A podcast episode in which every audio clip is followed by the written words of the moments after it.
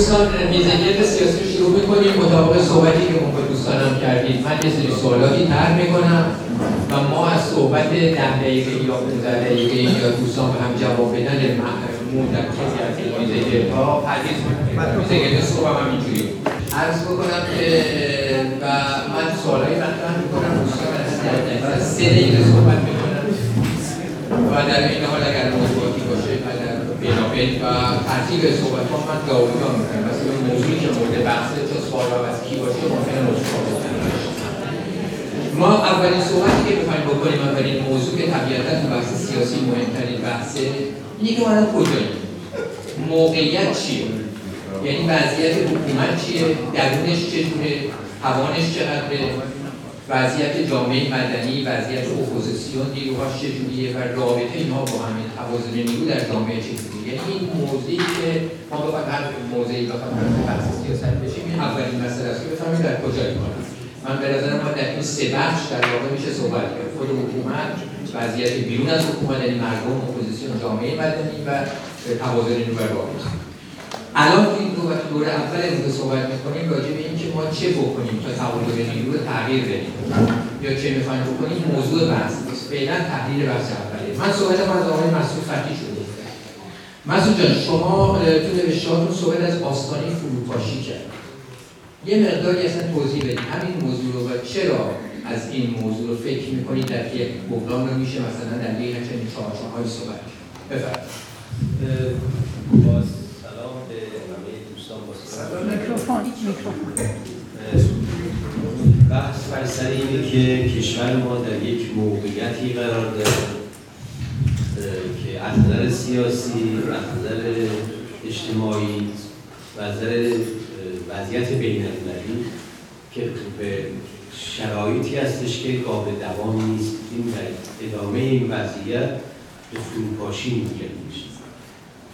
اینکه چه چه تغییری در این صورت بگیره، چه مسائلی هستش میتونه از نظر داخلی وضع اقتصادی مردم بسیار خرابه، اوضاع سیاسی کاملا متسلب هست، از نظر بین‌المللی هم تنش و تهدید و تحریم در بالاترین حد خودشه، بیشتر از این فکر نمی‌کنن دیگه ادامه پیدا کنه و امکان درگیری نظامی و غیره هم وجود داره.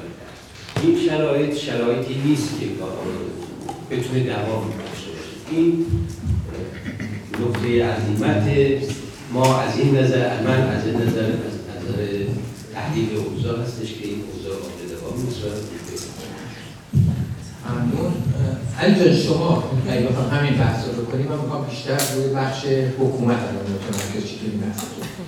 یعنی آیا موافقید که این وضعیتی وجود داره میشه با این واژه به کار برد و اگر آره یا نه چه ظرفیت‌های حکومت داره یا چه کارهایی ممکنه بکنه که تغییر بکنه؟ من البته یک نکته‌ای که می‌گم بعد از سلام به دوستان باید بهش اشاره کنیم و این اونه که چرا ما امروز اینجا هستیم، چون خیلی مهمه. چرا بعد از چهل سال حکومت جمهوری اسلامی الان وضعیت کشور ما به این اوضاع مصیبت‌باری که ما دچاریم چرا دچاریم؟ وقتی صحبت آقای نگهدار رو گوش می‌کردم احساس می‌کردم که مثل همون دوران چهل سال پیش خطر آمریکا جدی باقی فوری است. الان هم باز همونه. نه، برگردیم به خودمون مسئولیت بپذیریم. کشور ما اگر در آستانه چنین خطراتی است که مسئول بهش اشاره کرد، قبل از هر چیز مسئول رهبران جمهوری اسلامی هستند و نظام جمهوری اسلامی و شخص ولایت فقیه که در تمام این مدت همه تلاش‌های جامعه مدنی، همه تلاش‌های طرفداران اصلاحات، همه تلاش‌هایی که مردم کردند برای اینکه به حقوقشون به شکل مسالمت‌آمیزی برسن، اینا از طریق سرکوب، توطئه، ترفند و شکست شکست. خب بنابراین وضع الان چنین است و جمهوری اسلامی هم البته من معتقد نیستم که در آستانه فروپاشی است به این شکل. جمهوری اسلامی ابزار سرکوب را همچنان داره و تا روزی که اپوزیسیون جمهوری‌خواه همونجوری که آقای درویش‌پور درستی اشاره کردن موفق نشد تمام این طیف‌های اپوزیسیون جمهوری‌خواه بر سر مشترکات با هم همراه بکنه و جامعه مدنی تقویت نشه و تناسب قوا در جامعه ما تغییر نکنه، به نظر من جمهوری اسلامی در پستانه فروپاشی قرار نمی‌گیره. به ویژه اینکه سیاست‌های ترامپ ولایت فقیه و ارگان‌های سرکوب رو در ایران تقویت کرده، برخلاف تمام توهمات کسانی که روی ترامپ سرمایه‌گذاری کردن و روی مداخله خارجی حساب باز کردن. سیاست‌های ترامپ اولا به تشکل‌های توده‌ای طبقه کارگر لطمات بزرگی در ایران داده، از پنج میلیون کارگر دو میلیونش رو بیکار کرده توی این سالها و تشکل توده‌ای در جایی که کارگرها دارن وقتی که اینا صنایع تعطیل میشن، صنایع بزرگ نیمه وقت میشن، خب ضربه بزرگی هست که به حساب این تشکل و بعد لایه‌های متوسط اینا همه خواستگاه‌های حساب دموکراسی و آزادی طلبی و تجارت کردن، همه اینا تضعیف شدن و در شرایطی که جامعه احساس خطر بیرونی میکنه، اولا امکان به حساب حرکات داخلی علیه جمهوری اسلامی اتفاقا کمتر میشه و امکانات سرکوب هم بیشتر میشه. بنابراین ما در شرایطی در چنین وضعی قرار داریم و من فعلا جمهوری اسلامی رو به هیچ وجه در آستانه فروپاشی نمیبینم. ممنون. آقای برزین، شما یه مقداری روی ظرفیت‌ها و امکاناتی که وجود داره که میشه مثلا تغییرات وجود میده به شما تاکید کرده، همین بحث رو مطرح بکنیم، یعنی شرایط بحرانی که آقای کشتگر بهش اشاره کردن و شرایطی که در این حال میشه حتی مثلا فروپاشی رو دید که آقای فتحی هم در این حد کردن، شما چه ظرفیت‌هایی رو می‌بینید که امکاناتی باشه که حتی آقای موجود مثلا گذر بکنه یا مقابله چه ظرفیت‌هایی فوکوسی میشه؟ ببینید، من من معتقدم که من معتقدم که رژیم در یک سال آینده حداقل و در آینده قابل تبیین سرنگون نمیشه.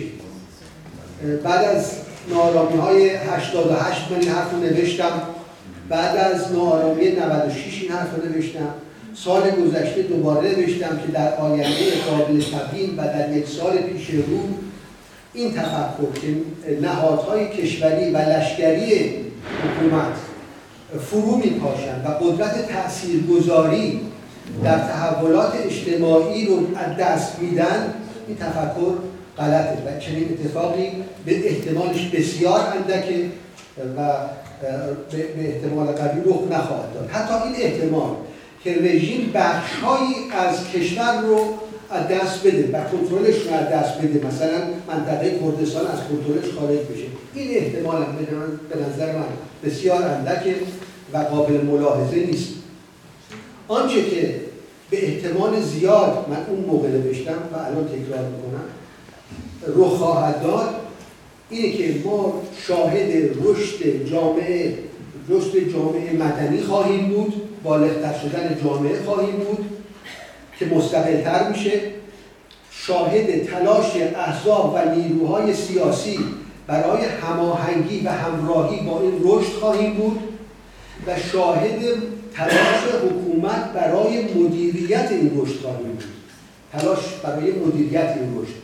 البته این پروسه به اعتقاد من شامل تنش، تشنج، درگیری و عنصری از خشونت هم خواهد بود، یعنی با در کمال صفا و صلح این روند اتفاق نخواهد افتاد. یعنی شما وقتی میگید شاهد برد حکومت، منظورتون همین صوره دوم بود، یعنی سرکوب و جلوگیری از این تنش‌ها یا مسئله منظورتون تعاملی با چنین تغییرات؟ ببینید، به نظر من حکومت در برخورد با جامعه مدنی تاکتیک‌های مختلفی به کار می‌بره، یک تاکتیک یک دست نیست.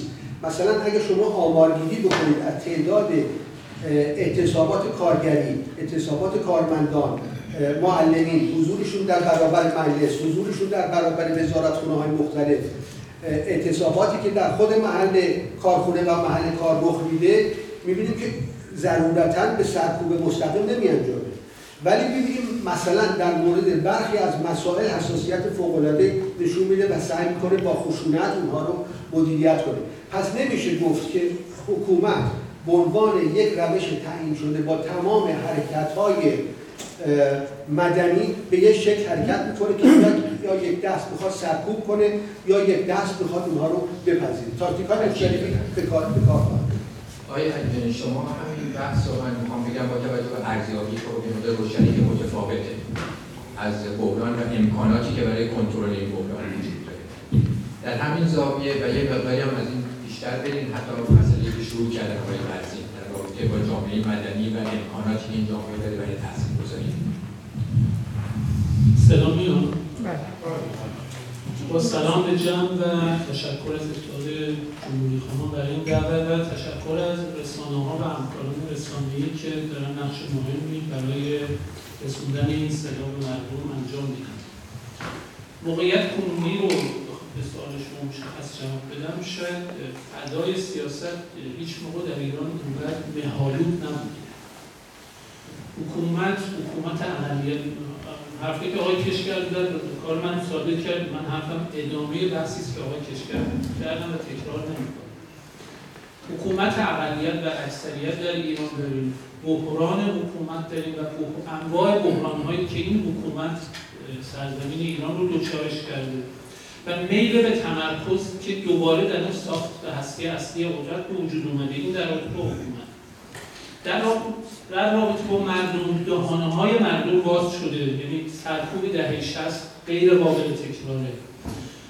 در تاریخ ایران مردم ایران با یک رویه سازگاری مدت‌های طولانی فنرشون منقبض میشه و در یک مدت خیلی کوتاهی این جهش میکنه و میپره. الان ما در حال انقباض فنر مردم هستیم.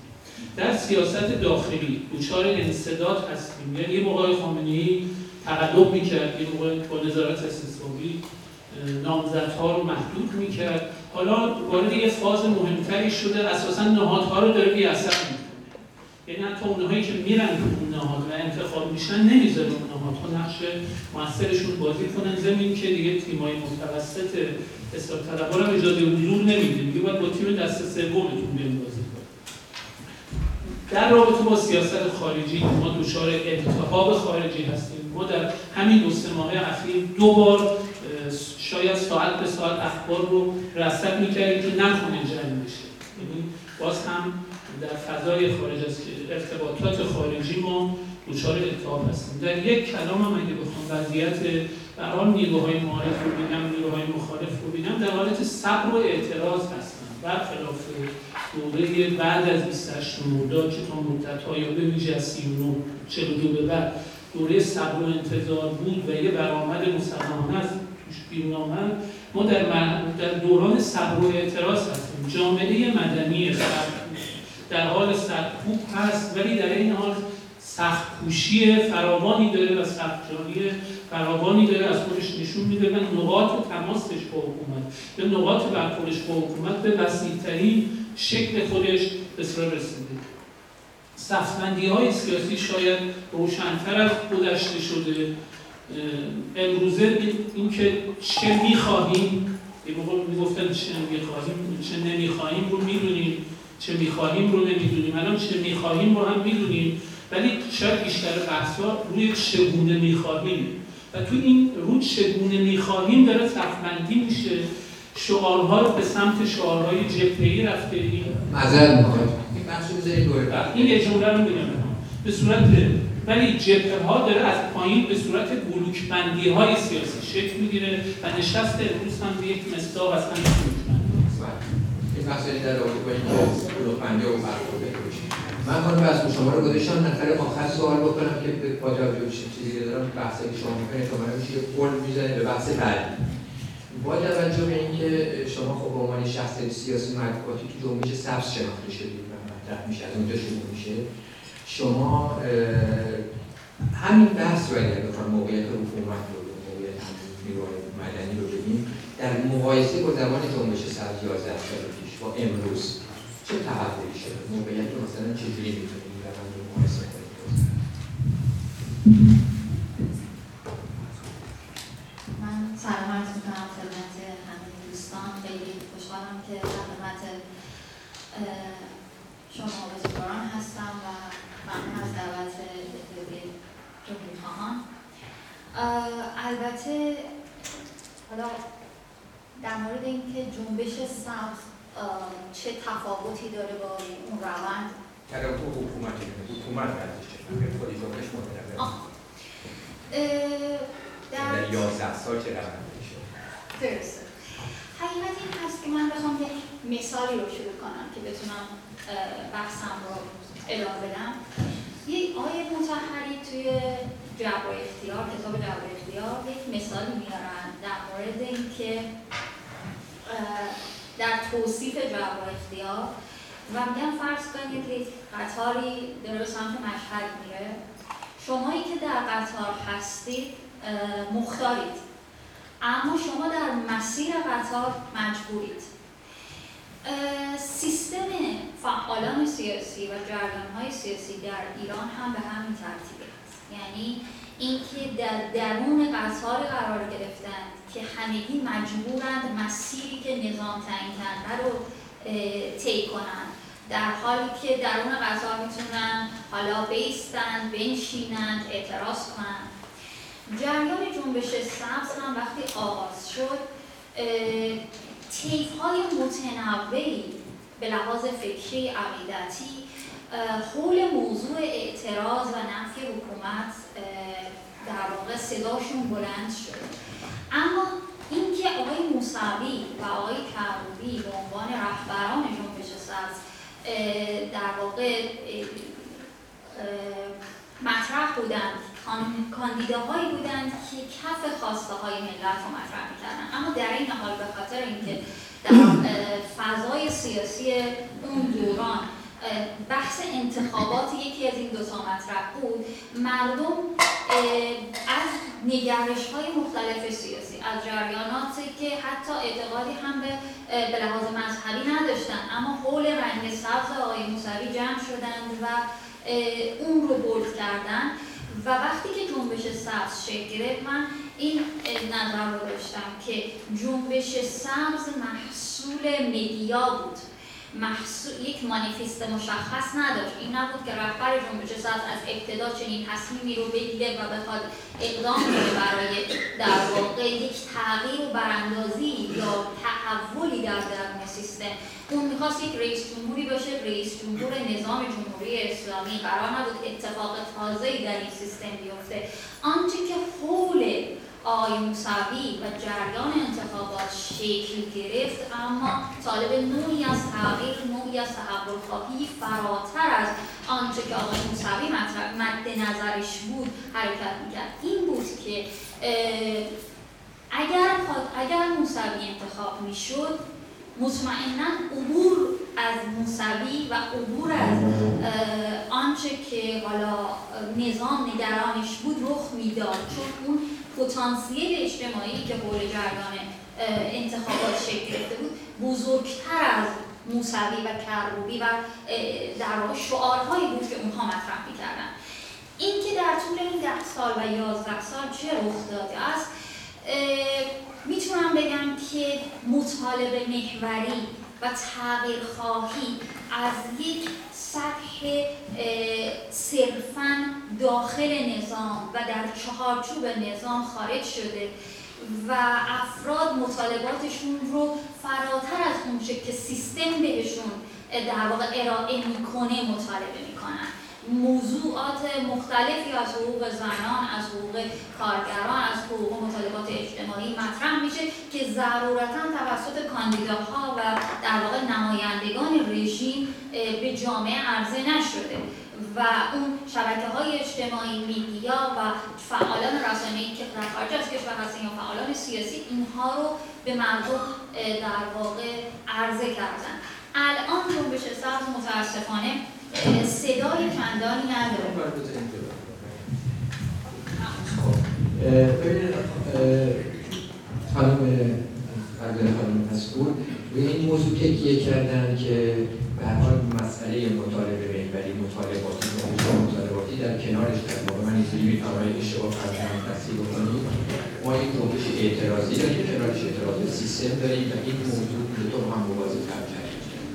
شما قبول دارید آقای فتحی این ارزیابی رو؟ و اگه قبول دارید یعنی ما جنبش دارید، بعد و نقش این جنبش ها چجوریه؟ یعنی ما در جنبش مطالباتی در کجاها میبینیم و این جنبش اعتراضی در چه اشکالی داریم؟ جنبش های مطالباتی همیشه وجود داشتن، این دوره تشکیل شدن به خاطر همون فشارهای مضاعفی که از طریق تحریم‌ها و مصیبت‌های اقتصادی که مردم باش گرفتار شدن، تعطیلی کارکنان، تعطیلی خیلی از مسائل، بالا رفتن قیمت‌ها، گرانی، تورم، بیشتر اینا تاثیر گذاشتن و طبیعتاً این جنبش‌ها بیشتر شدن، ولی قبلش هم وجود داشتن. یعنی شما اگه آمار جنبش‌های جنبش‌های مطالباتی رو نگاه بکنید، مثلا جنبش کارگری هیچ وقت هر هر هر ماه شما میتونید رشدش رو ببینید، توی سالهای گذشته نه امسال مثلا بیشتر شده که به خاطر پرداخت عدم پرداخت و عقب افتادگی و پرداخت‌ها، بیکاری، تعطیلی کارخانه‌ها یا اتفاقات دیگه‌ای که هستش مثلا تو این بخش خیلی خیلی زیاد بوده. مسئله مطالبات زنان یا مسئله مسائلی که در رابطه با مسائل دیگه‌ای که در سطح جامعه وجود داره، این جنبش‌ها همیشه وجود داشتن، این جنبش‌ها الان هم وجود دارن و تأثیرات خاص خودشون دارن. جنبش‌های اعتراضی از نوعی که مثلا سال نود و شش اتفاق افتاد، گاه به گاه ممکنه همچین اتفاقاتی بیفته توی جامعه و میفته و این خودش به نحوی نشون دهنده تلاطم درون جامعه است، یه شکلی از گوشه‌ای خودش رو نشون میده. اینه که از این زاویه من فکر کنم که اینها اعلام چیزهایی از اعلام وجود یک تلاطمی در درون جامعه است بیشتر تا چیز دیگه‌ای و ممکنه که هر لحظه هم یه جایی سردر گریه بهانه‌ای یه چیزی اتفاقی بیفته و کروم اتفاق این شکل بگیره. اینها جزء فکر میکنم که زندگی روزمره جنبش‌های مطالباتی زندگی روزمره جامعه هستن.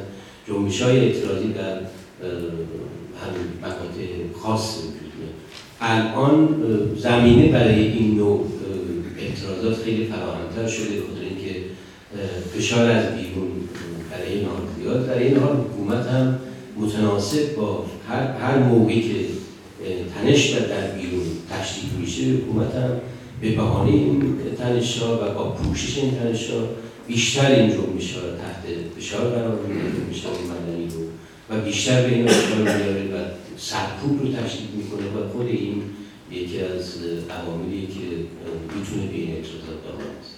یعنی متوجه نشدم، این عواملی که یعنی میتونه به جنبش‌های اعتراضی دامن بزنه منظورتونه؟ یعنی فشار به جنبش‌های مدنی منجر به شکلی منظور جمله آخر ندید که شما هر چه فشار بدید فکر میکنید که جایی میتونید بگید میتونه یه جایی منفجر بشه. حکومت این کار رو انجام میده بدون اینکه فضای سیاسی رو میبنده، فضای اعتراضات رو میبنده. مثلا در انتخابات‌های قبلی حتی از چند ماه قبل یه مقدار فضا آروم‌تر میشد، بازداشت‌ها کمتر میشد، روزنامه‌ها آزادی‌های محدودتری داده میشد. این دور از هیچ کدوم از اینا خبری نیست و این خبر خوبی نیست، میتونه خیلی اتفاقات بیفته و فکر میکنن که میتونن صندوق رای رو پر کنن ولی هیچ چیزی ندارن به مردم که بتونن حرفشون بزنن یا صحبتشون بکنن. ولی این این این سیاست که الان پیش میره میتونه بسیار دامن بزنه. بچه‌ها من همین صحبت خواستم بکنم به خصوص این موضوع که به جز برآمدهای ناگهانی که به جنبش‌های اعتراضی در شکل اکتیو و در شکل مثلا خیابانی خودشون نشون میده مثل ما یا بعضی جاهای دیگه، در چه اشکال دیگه‌ای هم علاوه بر صحبت که گفتیم عمومی می‌بینید، اینم اگه بشه اشاره کنید که به نظر شما در چه شکل جنبش‌های اعتراضی امروز برآمد دارنده؟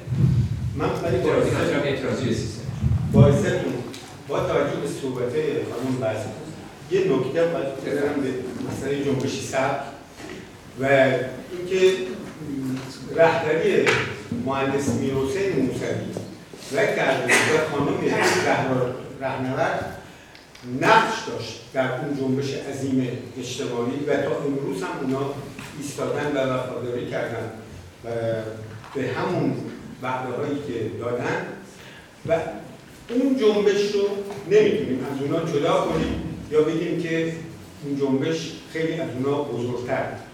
یادمون داره که مهندس موسوی در بیانیه شماره هجده خیلی اومد جلو و همراه با مردم، همونجوری که خودش با فروتنی میگفت به عنوان یک همراه مردم اومد جلو و امروز بعد از سالها در حصر من دارم میخوام اینجا نسبت به این شخصیت مقاوم و بقیه هم در واقع هم رزماش که در حصر هستن درود بفرستم و بگم که یادمون باشه که در بیانیه هجدهم ایشون گفتش که قانون اساسی وحی منزل نیست و اگر مردم خواستن میتونن عوضش کنن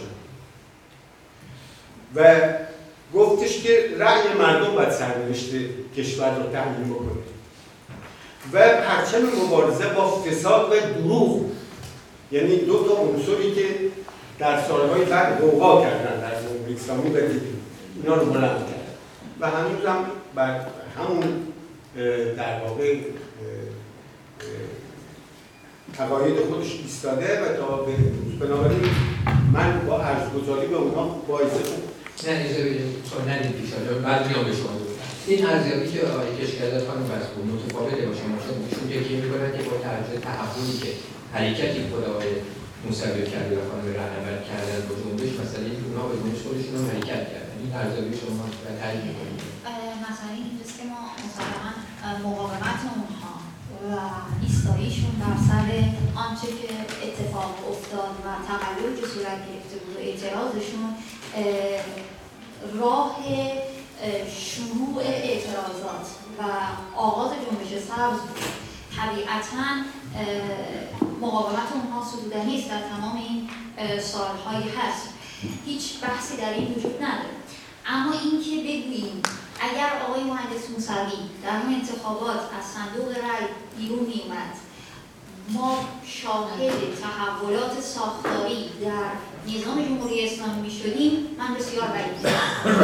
اما اینکه آقای حسین موسوی در جریان آنچه که رخ داد که فراتر از در واقع انتظار ایشون هم بود، حضور مردم، حضور مردم در خیابان‌ها، اعتراضاتشون، در واقع مطالبه محوریشون که برای در واقع بازپسگیری رأی و خواستشون در خیابان ها ماندن، حداقل برای یک سال این جنبش رو زنده نگه داشتن، طبیعتاً آقای مهندس موسوی هم به اتکای حضور مردم مطالبات جدی‌تری رو مطرح کرد. بحث تغییر قانون اساسی رو هم به نوعی مطرح کرد، البته بیشتر تاکید ایشون بر اجرای کامل قانون اساسی بود و نه تغییر قانون اساسی. اما حالا حتی اجرای کامل قانون اساسی هم ما با ایراداتی مطرح هست، با توجه به اینکه خود قانون اساسی مسئله مثل ولایت مطلقه فقیه داره و مواردی که تغییر قانون اساسی رو از طریق قانون اساسی غیر ممکن میکنه. این ضعفیه که در درون قانون اساسی وجود داره، اینکه شما نمیتوانید به حتی خواست تغییر قانون اساسی رو از طریق رفراندوم، از طریق سیستم دنبال کنید. شما نیاز دارید به یک تحول ساختاری، به یک در واقع مطالبه‌ای فراتر از آنچه که قانون اساسی می‌خواد. بریم به جمع فقط مطالبه. خب بریم بحث رو همون مسئله شما. خب شما ممکنه پرسشتون رو از رو تکرار بفرمایید. آقای فتحی این موضوع تکیه کردن که ما با جنبش مطالباتی گسترده‌ای در اقشار مختلف جامعه روبرو هستیم، وجود داره و یک مسئله جاری است. جنبش اعتراضی به سیستم در شکل حرکتی، نه در شکل صحبت اعتراض افراد در خیابان و در غیره و صحبتات، ولی به شکلی که به حرکت صورت میگیره، گاه به گاه بکنیم، مثل مثلا جنبش دهی و این ارزیابی رو داریم. فهمیدم آیا شما همچین ارزیابی دارید و اگر دارید همچین ارزیابی و اگر ارزیابی دارید جنبش‌های اعتراضی چه وضعی داره و در کجا میشه؟ من در این مورد تایید می‌کنم صحبت‌های مسعود. ما این جنبش‌ها رو مرتبا داریم. ببینید کارگرها به شکل طبیعتا پراکنده در نقاط مختلف کشور اعتراض میکنن، محکوم به شلاق خوردن و زندان میشن، حتی شکنجه میشن. یه موردش آقای بخشی مطرح کرد، میدونیم تمام مسائل در این. یا مثلا جنبش زنان، اینکه به هر حال میخوان برن تو استادیوم، الان هم به روحشون رسیدن زیر فشاری که بردن. یا مسئله یه مسئله ناموسی برای جمهوری اسلامی و یه مسئله ایدئولوژی که به هر حال مبارزات مرتبا ادامه داره. یا توی دانشگاه ها موقعی که جنبش دانشجویی فرصت پیدا میکنه، ما میبینیم که از مثلا محسوبین دفاع میکنه، خواستار پایان حصر و خواستار آزادی انتخابات و همسال هم میشن. بنابراین جامعه یه جوری در هیجان و در التهاب، جامعه ایران در حالت التهاب. و به نظر من اگر ترامپ سیاست بیرون اومدن از برجام و فشار تهدید ایران رو شروع نکرده بود، چه بسا ما در ایران شاهد جنبش اعتراضی وسیع‌تری بودیم. و در این حال به این نکته باید اشاره بکنیم، مهمترین مسئله برای جنبش جنبش اعتراضی رهبریه. اگر رهبری که هنوز شکل نگرفته، یه رهبری برای جنبش‌های اعتراضی واقعا نباشه، چه درد می‌خوره جنبش اعتراضی؟ سرکوب میشن. ما این جنبش قبلی رو که دو سال پیش اتفاق افتاد دیدیم و دیدیم هم که خیلی وسیع بود، در صد شهر هم اتفاق افتاد و نهایتاً یه رهبری هماهنگ کننده نداشت و سرکوب شد.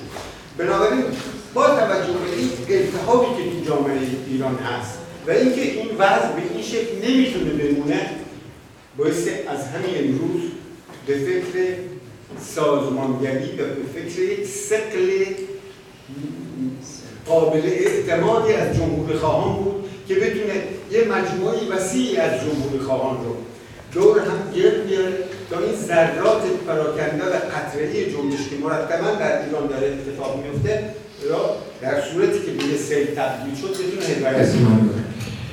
آقای شما صحبتتون گفتید که ما باید شاهد گسترش جنبش‌های مدنی باشیم.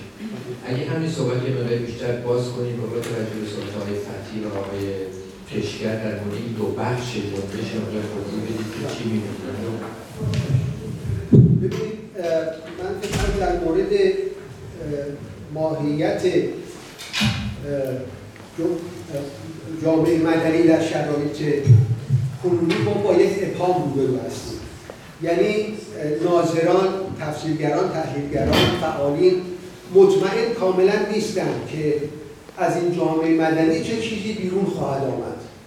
به نظر من احتمال وجود داره، آسان جنبش رو دیدیم، در جنبش کارگری، در انتخابات، در حرکت زنان، در فعالیت‌های دارامی‌های دی ماه نود و شش.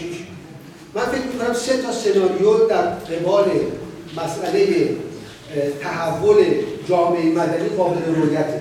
ما نمی‌دونیم کدوم یک از این سناریوها اتفاق خواهد افتاد. سناریوی اول رو من اسمش رو گذاشتم بیدار شدن زیبای خفته. اینجا یک برداشت رمانتیک از جامعه مدنی وجود داره که این جامعه مدنی بیدار میشه، عاقل، صمیمی، با همدیگه متحد، تلاش میکنه، فعالیت میکنه، تمام خصلت‌های خوب انسانی رو تجلی میبخشه و از حکومت هم مجزاست. موقعی که زلزله میشه همه حمله میکنن، صرف اتومبیل میرن خونه بزنن. موقعی که سیل میاد غذا میفرستن. موقعی که مشکل زباله در شهرها وجود داره همه میرن کمک میکنن زباله ها رو جمع میکنن. یه تصور رمانتیک از جامعه مدنی وجود داره. سناریوی دوم کاملا برعکسه. سناریو دوم زیبای خفته نیست که بیدار میشه. اینجا هیولاست که بیدار میشه. هیولایی که در سوریه بیدار شد، هیولایی که در لیبی بیدار شد، هیولایی که در عراق بیدار شد. جامعه‌ای که با حکومت در تضاد مطلق و تضاد قهرآمیزه و با وجود خودش در تضاد قهرآمیزه. مثل اون نقاشی معروف پیکاسو که زنی رو نشون میده که سینه خودش داره میکنه. و این تضادها، تضاد پیرامون با مرکز، تضاد قوم با قوم، تضاد پیرامون با شهر، تضادهای طبقاتی، تضاد نسلی، یعنی شیطانی ترین خصلت‌های انسانی در این سناریوی حق بیدار شدن هیولا قابل ملاحظه است. سناریوی سوم به نظر من سناریوی بیدار شدن انسان عاقله. در اینجا انسان حسابگر بیدار میشه، انسانی که برای حرکت‌های خودش حساب میکنه، خوب و بد میکنه، سود و زیان میکنه، میخواد واقع بینانه حرکت کنه و برخلاف سناریو اول که مجزا بود از حکومت و برخلاف سناریوی دوم که در تضاد قهرآمیز بود با حکومت، در سناریوی انسان عاقل نوعی تعامل با قدرت حاکم داره، تلاش میکنه نوعی رابطه با حکومت برقرار کنه این جامعه مدنی که بتونه سود زیان خودش رو به دقت رعایت کنه. حالا اینکه کدوم یک از این سناریوها رو ما انتخاب خواهیم کرد من نمیدونم و من فکر میکنم که ماهیت تاریخی ما و شرایط موجود این است که کدوم یک از این داستانها رو ما انتخاب خواهیم کرد و این انتخاب با مردم و این تصمیم با ملت. ما که میگیم منظورتون مردمه دیگه، ما که میگیم مردمه، ما مردم ما مردمه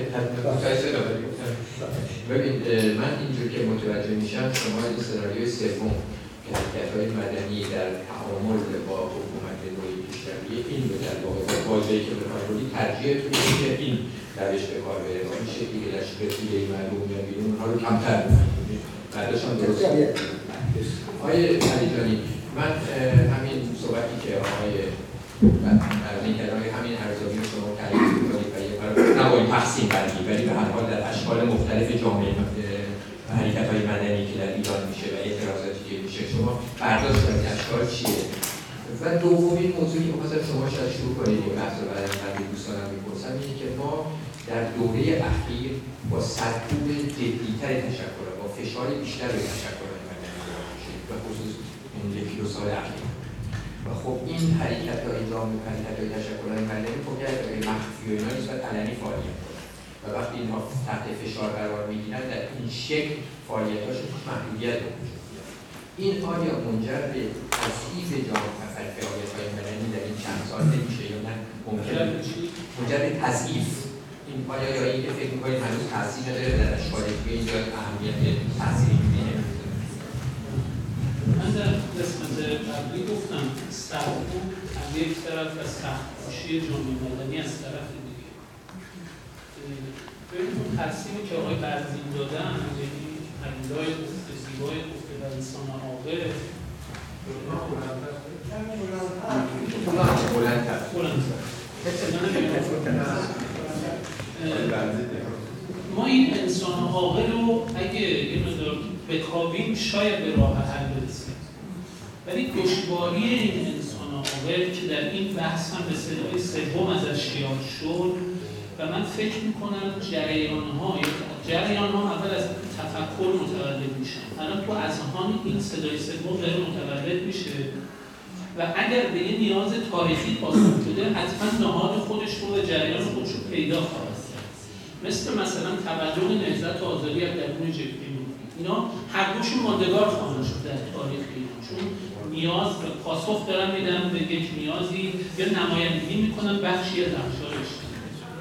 حالا این جامعه این انسان عاقل مهمترین مشکلش اینه که میخواد به قول علوی تبار شطرنج بازی کنه با گوریل یعنی طرف مقابلش به هیچ راه حلی پایبند نیست. یعنی مشکل سیاست در ایران و در واقع دشوار پارادایم ما الان اینه باید به این پاسخ بدیم وگرنه من فکر میکنم نود درصد مردم ایران در یک فضای آزاد میتوانند یه زندگی بسیار مسالمت آمیز و حتی نزدیک به هم رو در سلیقه سیاسیشون دنبال بکنند. مشکل در این روش به اصطلاح حل اختلاف الان سیاست در ایران به نوعی دچار این کشمکش میشه. از اینجا برسم به راه حل ماجرا. ببینید حالا تحول خواهی مدت یه مطرح شده تبر خواهی از درمون اشتایی تبر وارد نشید، من بعدش برمیگردم شما. این سوال از خانم بذرپور بودن همین زمینه بکنم برمیگردم شما. خانم بذرپور، شما در همین صحبتی که من از آقای علیجانی کردم، یعنی که سازمان ها و تشکل‌هایی که دارن حرکت میکنن مطابق صحبتی من در جایم شما بودم، چون باید در محدودیت های هر کسی حرکت میکنه محدودیت هایی وجود داره و این یا ترکوب میشه تحت فشار قرار میگیره. همین در موقعیت جامعه مدنی و خصوصا در نوشتتون شد در صحبتتون جامعه دانشجویی هم تکیه داشتین در این زمینه هم افهام می‌بودن. بدین بعد برمیگردم من به شما آقای علی کشتگر که در این زمینه هم صحبتتون رو قطع کردم. بزنید یک چه باید بکنید. بفرمایید. وقتی به سازمان ها تشکل‌ها صحبت می‌کنیم، شاید یک بخش عمده‌اش مربوط به بحث احزاب هست و اگر بخوایم راجع به احزاب صحبت کنیم به عنوان یک سازمان سیاسی مشخصی که دنبال حد اهداف مشخصی در ساختار سیاسی کشور هست، یک مثال رو من استفاده می‌کنم که قبلا در کتاب انقلاب در دو حرکت مهندس بازرگان به کار بردن و اون هم نگاه پاندوری به سیاست. من البته به تعبیر خودم رو در واقع روی این موضوع دارم. اونم این که احزاب در ایران یک حرکت پاندوری در یک حرکت پاندوری در واقع فعالیت دارن. در یک مقطعی در آغاز انقلاب ما نهضت آزادی جریان ملیون در بالای این حرکت قرار می‌گرفت تو پاندور و در پایین این پاندور پایین در واقع دامنه این پاندور مثلا جریان مختلفه اسلامی بود و حزب جمهوری. این دامنه این پاندور در طول این چهل سال هر بار کوتاه و کوتاه‌تر شده، رسیده به خاتمی در بالا، در پایین به احمدی نژاد، در چهار سال بعدش رسیده به روحانی و جلیلی یا رئیسی در پایین دامنه.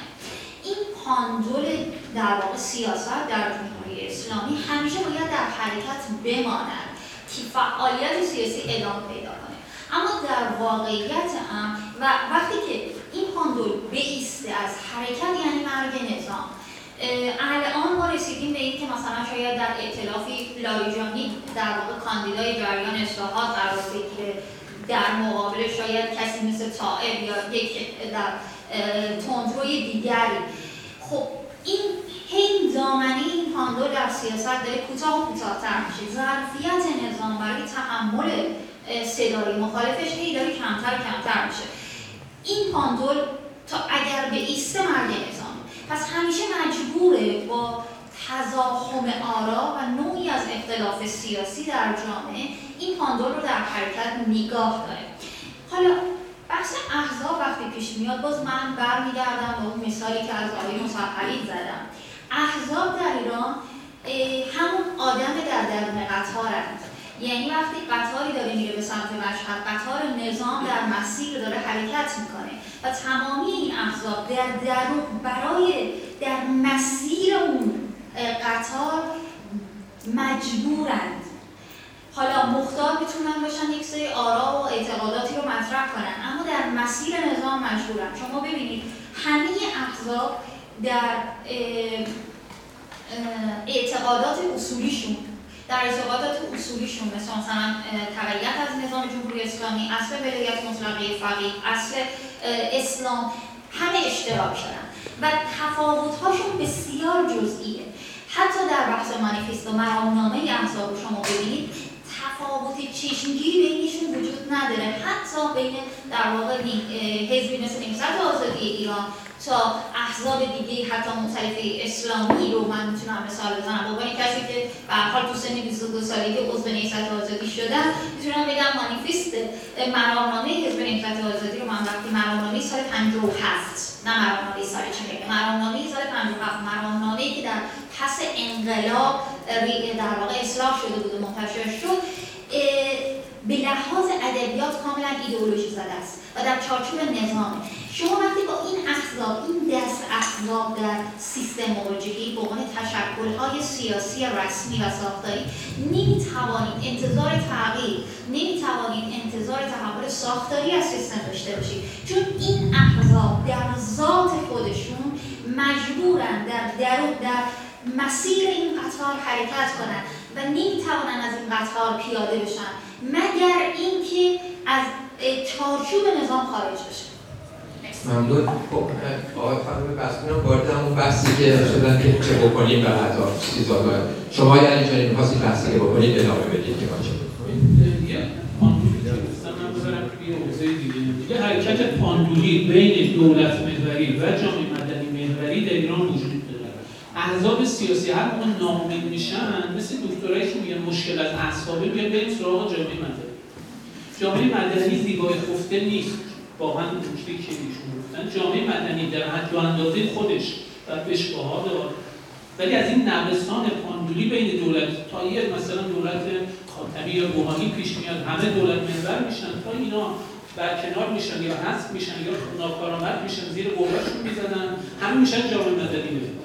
توی ایران ما این جامعه مدنی و دولت همزمان باید بهش توجه بکنیم، ولی دولت به خاطر نفتی بودن سیاست در ایران مؤثر بوده.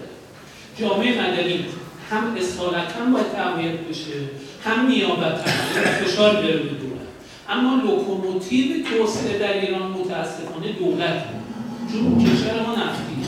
بنابراین به اصلاح سیاست ما باید باهات یا در این معادله‌ای که میچینیم متغیرهاش رو میچینیم ضریب یکم بالاتر می‌ریم. از اینجا برگردم اون وقت ببینید تحول‌خواهی زاهده اصلاح طلبی نیست، یعنی بخشی از اصلاح طلبان نیستن که تحول‌خواه شدن. این تحول‌خواهی اگر کلمه گذار رو بخشی از تحول‌خواه طلبان مصادره نمی‌کردن و اگر ادبیات گذار در ایران بار امنیتی نداشت، یعنی شما تا بگی من گذار طلبم میگم پس پرنده که پس میخواد نظام عمومی، ادبیات گذار دقیقاً مبنای تحول‌خواهی است. ادبیات سرنگونی طلبا باید برن پشتوانه‌های تئوریکیش رو از تئوری‌های انقلاب بیارن. اصلاح طلبان که خوب رفرمیسم کلمه کاملا شناخته شده در علوم سیاسی. تحول‌خواهی اسم جدیدی است برای یک رسم قدیم، یعنی تمامی نیروهایی که ولایت فقیه رو قبول نداشتن از ابتدای انقلاب، از مجلس خبرگان، چه اونایی که مجلس خبرگان بودن، چه نیروهایی که تفاوت ایدئولوژیک با حکومت داشتن، اینا بذر تحول‌خواهی تو بستر اینا پیدا میشه. اینها در یک دوره تاریخی دوچار سوء تفاهم خط امام شدن و نباید دوباره دوچار سوء تفاهم خط امام شد. خط امامی اینا تو ذهنشون ساختن، حالا چه چپ غیر مذهبی چه چپ مذهبی در هر دو شاخه‌اش این توهم وجود داشت. الان این تصور رو اصلاح طلبا آمده. اصلاح طلبا رو باید گذاشت رفرمیسم کار خودش رو بکنه.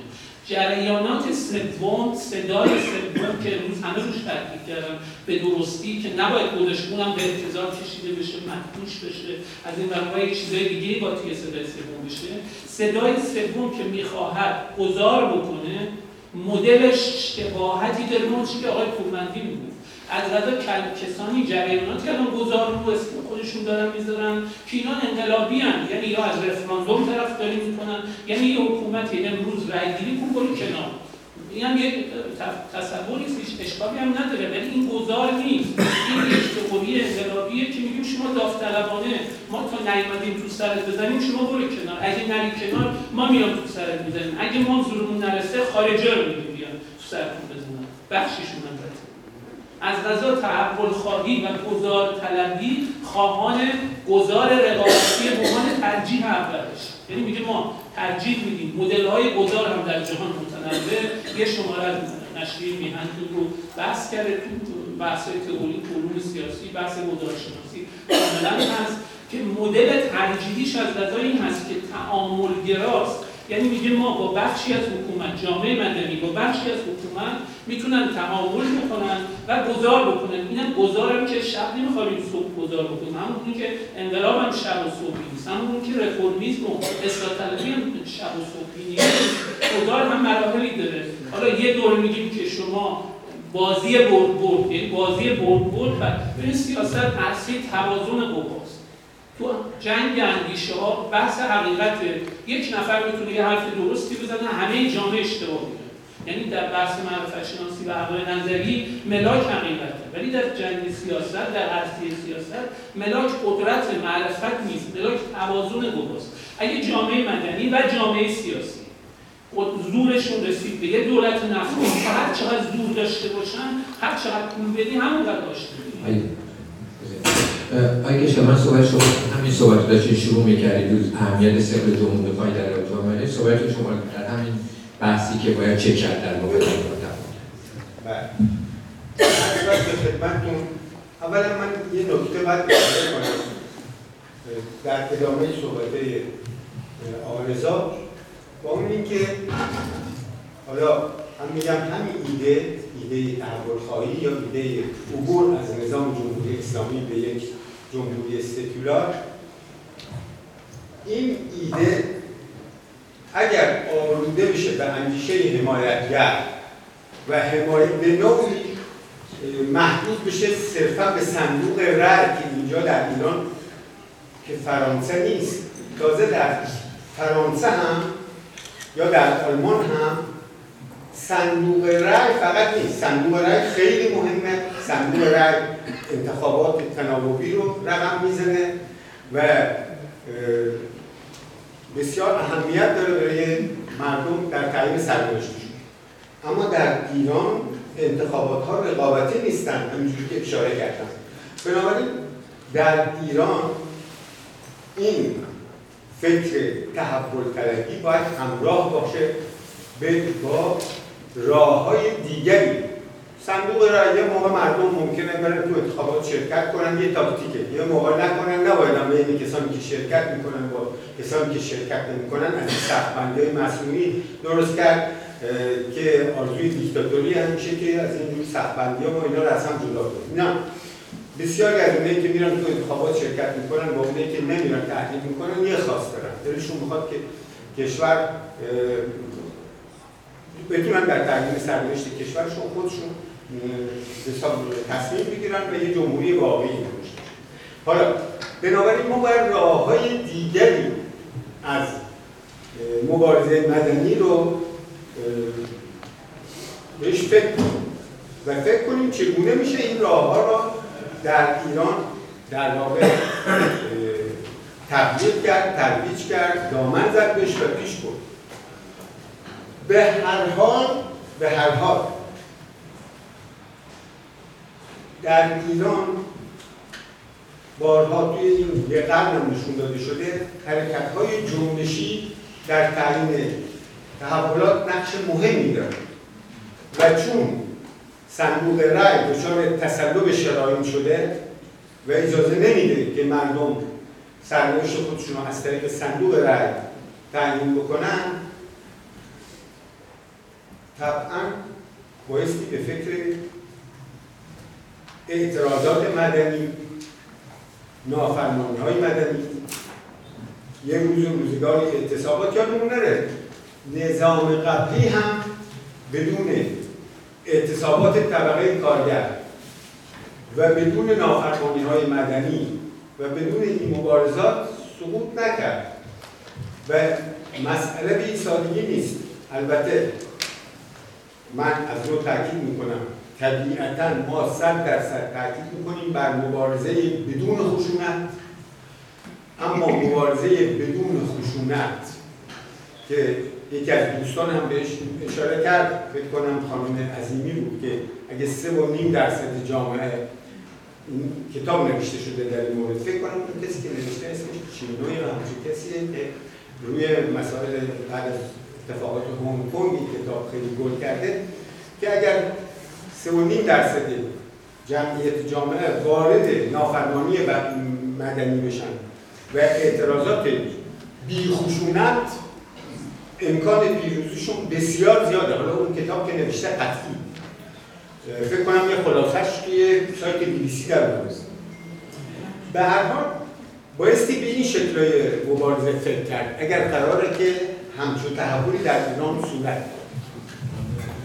مسعود جان، شما دارید که حالا با توجه به ارزیابی که شما دارید از دو شکل مبارزه اینها، شما در هر کدوم از اینها همین توضیحتون رو بدید. و دومی که ما وقتی از جنبش‌های مدنی حمایت می‌کنیم یا تقویت می‌کنیم، ما حزب سیاسی هستیم. ما یه صحبت‌های آقای مهمنش کردن که ما حزب سیاسی هستیم و باید خودمون بکنیم. چرا این کارو می‌کنیم؟ ازش چه انتظارات سیاسی داریم از این کاری که می‌کنیم؟ اگر به سه سناریویی که دوست از این آقای برزین مطرح کردن برگردم، نیروهای سیاسی در واقع مشبب اون عقلانیت در نهادهای مدنی و مبارزات مدنی هستند و اگر حمایت میکنند از این عقلانیت حمایت میکنند.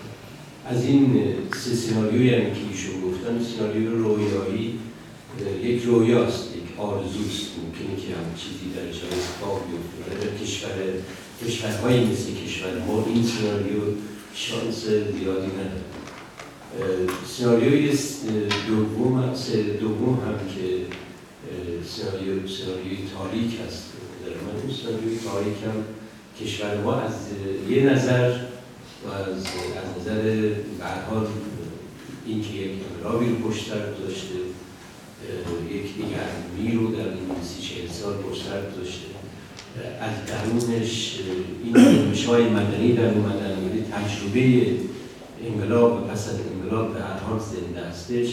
فکر نمی‌کنم که این سناریو سناریوی اصلی باشه، ممکن عناصری از اون در جاهایی در گوشه‌هایی عمل بکنه، ولی فکر می‌کنم جامعه بیشتر به عقلانیت فکر می‌کنه. حتی در جنبش‌های اعتراضی هم این رو میشه دید که فقط این حکومت نیست که خشونت رو جمع جور می‌کنه، خیلی از نیروهای فعال اجتماعی هم خودشون عملاً کشش به این دارن که دامنه خشونت در درگیری‌ها و در اعتراضات رو هرچی محدودتر می‌دارن، علاوه بر اون که حکومت هم علاقه‌مند باشه که اینا رو دامن بزنه.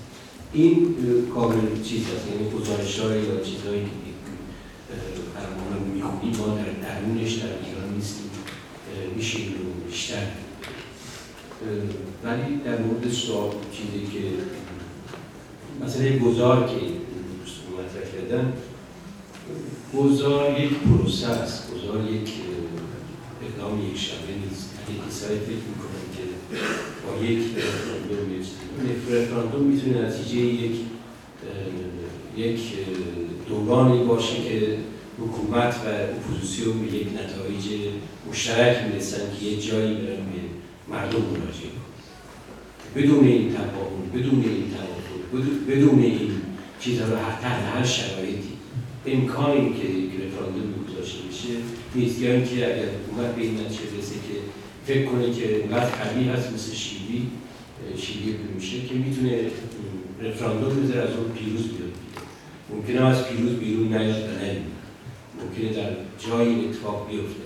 ولی اینکه بشه مثلا با یک حرکت جامعه رو تغییر داد، به نظرم خیلی دشواره، مگر اینکه برای یه همچون تغییر تحولی همین همین سیاست ها، همین سیاست هایی که جامعه رو اون طرف سوق میدن در, در عمل نتیجه بخش باشه. یعنی اینکه این در حد حرف نمیشه، حرف نمیمونه. یعنی شما از این مسائل رو عقلانیت در مبارزه مطرح میکنید و تبلیغ میکنید، این در حرف نمیمونه، این میره به نیروی مادی تبدیل میشه که در جامعه جنبش ها و اونها راهی رو که انتخاب میکنن در این تبلیغ شما، این ترویج شما در این تاثیر میذاره. این از این نظر فکر میکنم که وقتی ما از گذار حرف میزنیم، دنبال این نیستیم که با چکش بزنیم دیوار بشکنیم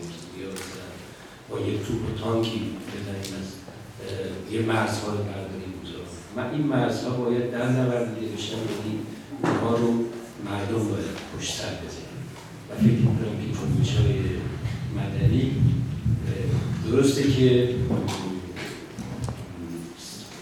اونچنان میدان عملی بسیار گسترده‌ای ندارن، ولی در همون حد اولی هم که الان میتونن و امکانش رو دارن و روزنهایی که پیدا میکنن عمل میکنن و خیلی از اتفاقاتی که در جامعه ما میفته ممکنه ما اطلاع نداشته باشیم، تا اونجا که اطلاع داریم فکر کنم که ما از یک جنبش مدنی هرچند زیر سر ولی آگاه برخوردار هستیم و باید این رو تغییر کنیم. آقای برزین، موقعی دارید از صحبت دوستان میخواستم صحبت بکنیم و بعد این بحث رو میخواستم اگر دو فرشایی دارید ادامه بدید ادامه بدیم به صحبتی که آقای علیجانی شروع کردن در رابطه با نیروی معین اصلاح طلبان. یعنی اصلاح طلبان گرفتن و چه برخوردشون رو که خب اصلاح طلبان هستن کار خودشون رو بکنن. ما باید اینجوری فهمیدن مهم اینه که نیروی تحمل طلب، نیرویی که میخواد میخواد اینها رو ببینیم چه میکنیم. حالا شما اولا این مثلا این نیرو بالاخره اون اصلاح طلبان با چه مناسبتی داشته باشه؟ من با اجازه آقای ریاست محترم جلسه من تذکر بدم که من عضو اتحادیه جمهوری خواهان نیستم و فقط به عنوان مهمان اونجا شرکت میکنم و منعکس کننده نظرات سازمانی نیستم. ما کارت عضویت به شما میدیم.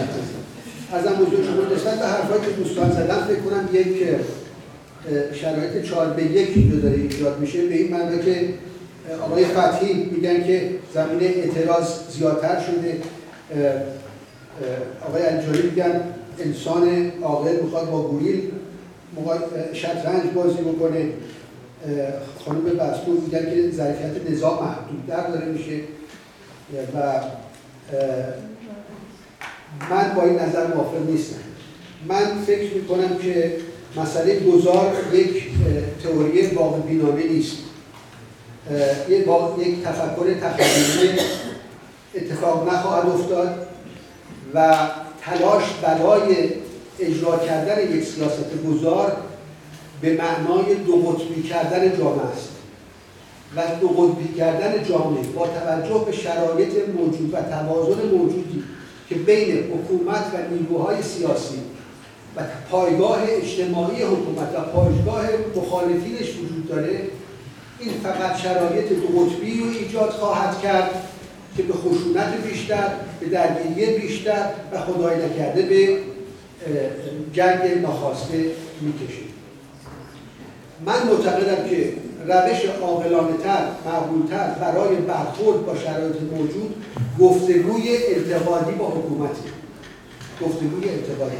من معتقدم که ما اگر از شرایط دو قطبی پرهیز بکنیم و رهبران عالی رتبه حکومت از جمله رهبر، از جمله بیت رهبری، از جمله دفتر سیاسی سپاه پاسداران، مقامات عالی رتبه دیوان سالار رو مورد خطاب قرار بدیم و شجاعانه و صریح صحبت بکنیم و موارد مشخص مورد اعتراض خودمون رو عنوان بکنیم و راه حل‌هایی هم برای اونها ارائه بدیم و بر آنچه که می‌خواهیم پافشاری بکنیم روش عاقلانه‌تر و مؤثرتر و مفیدتری برای پیشبرد تحولات خواهد بود.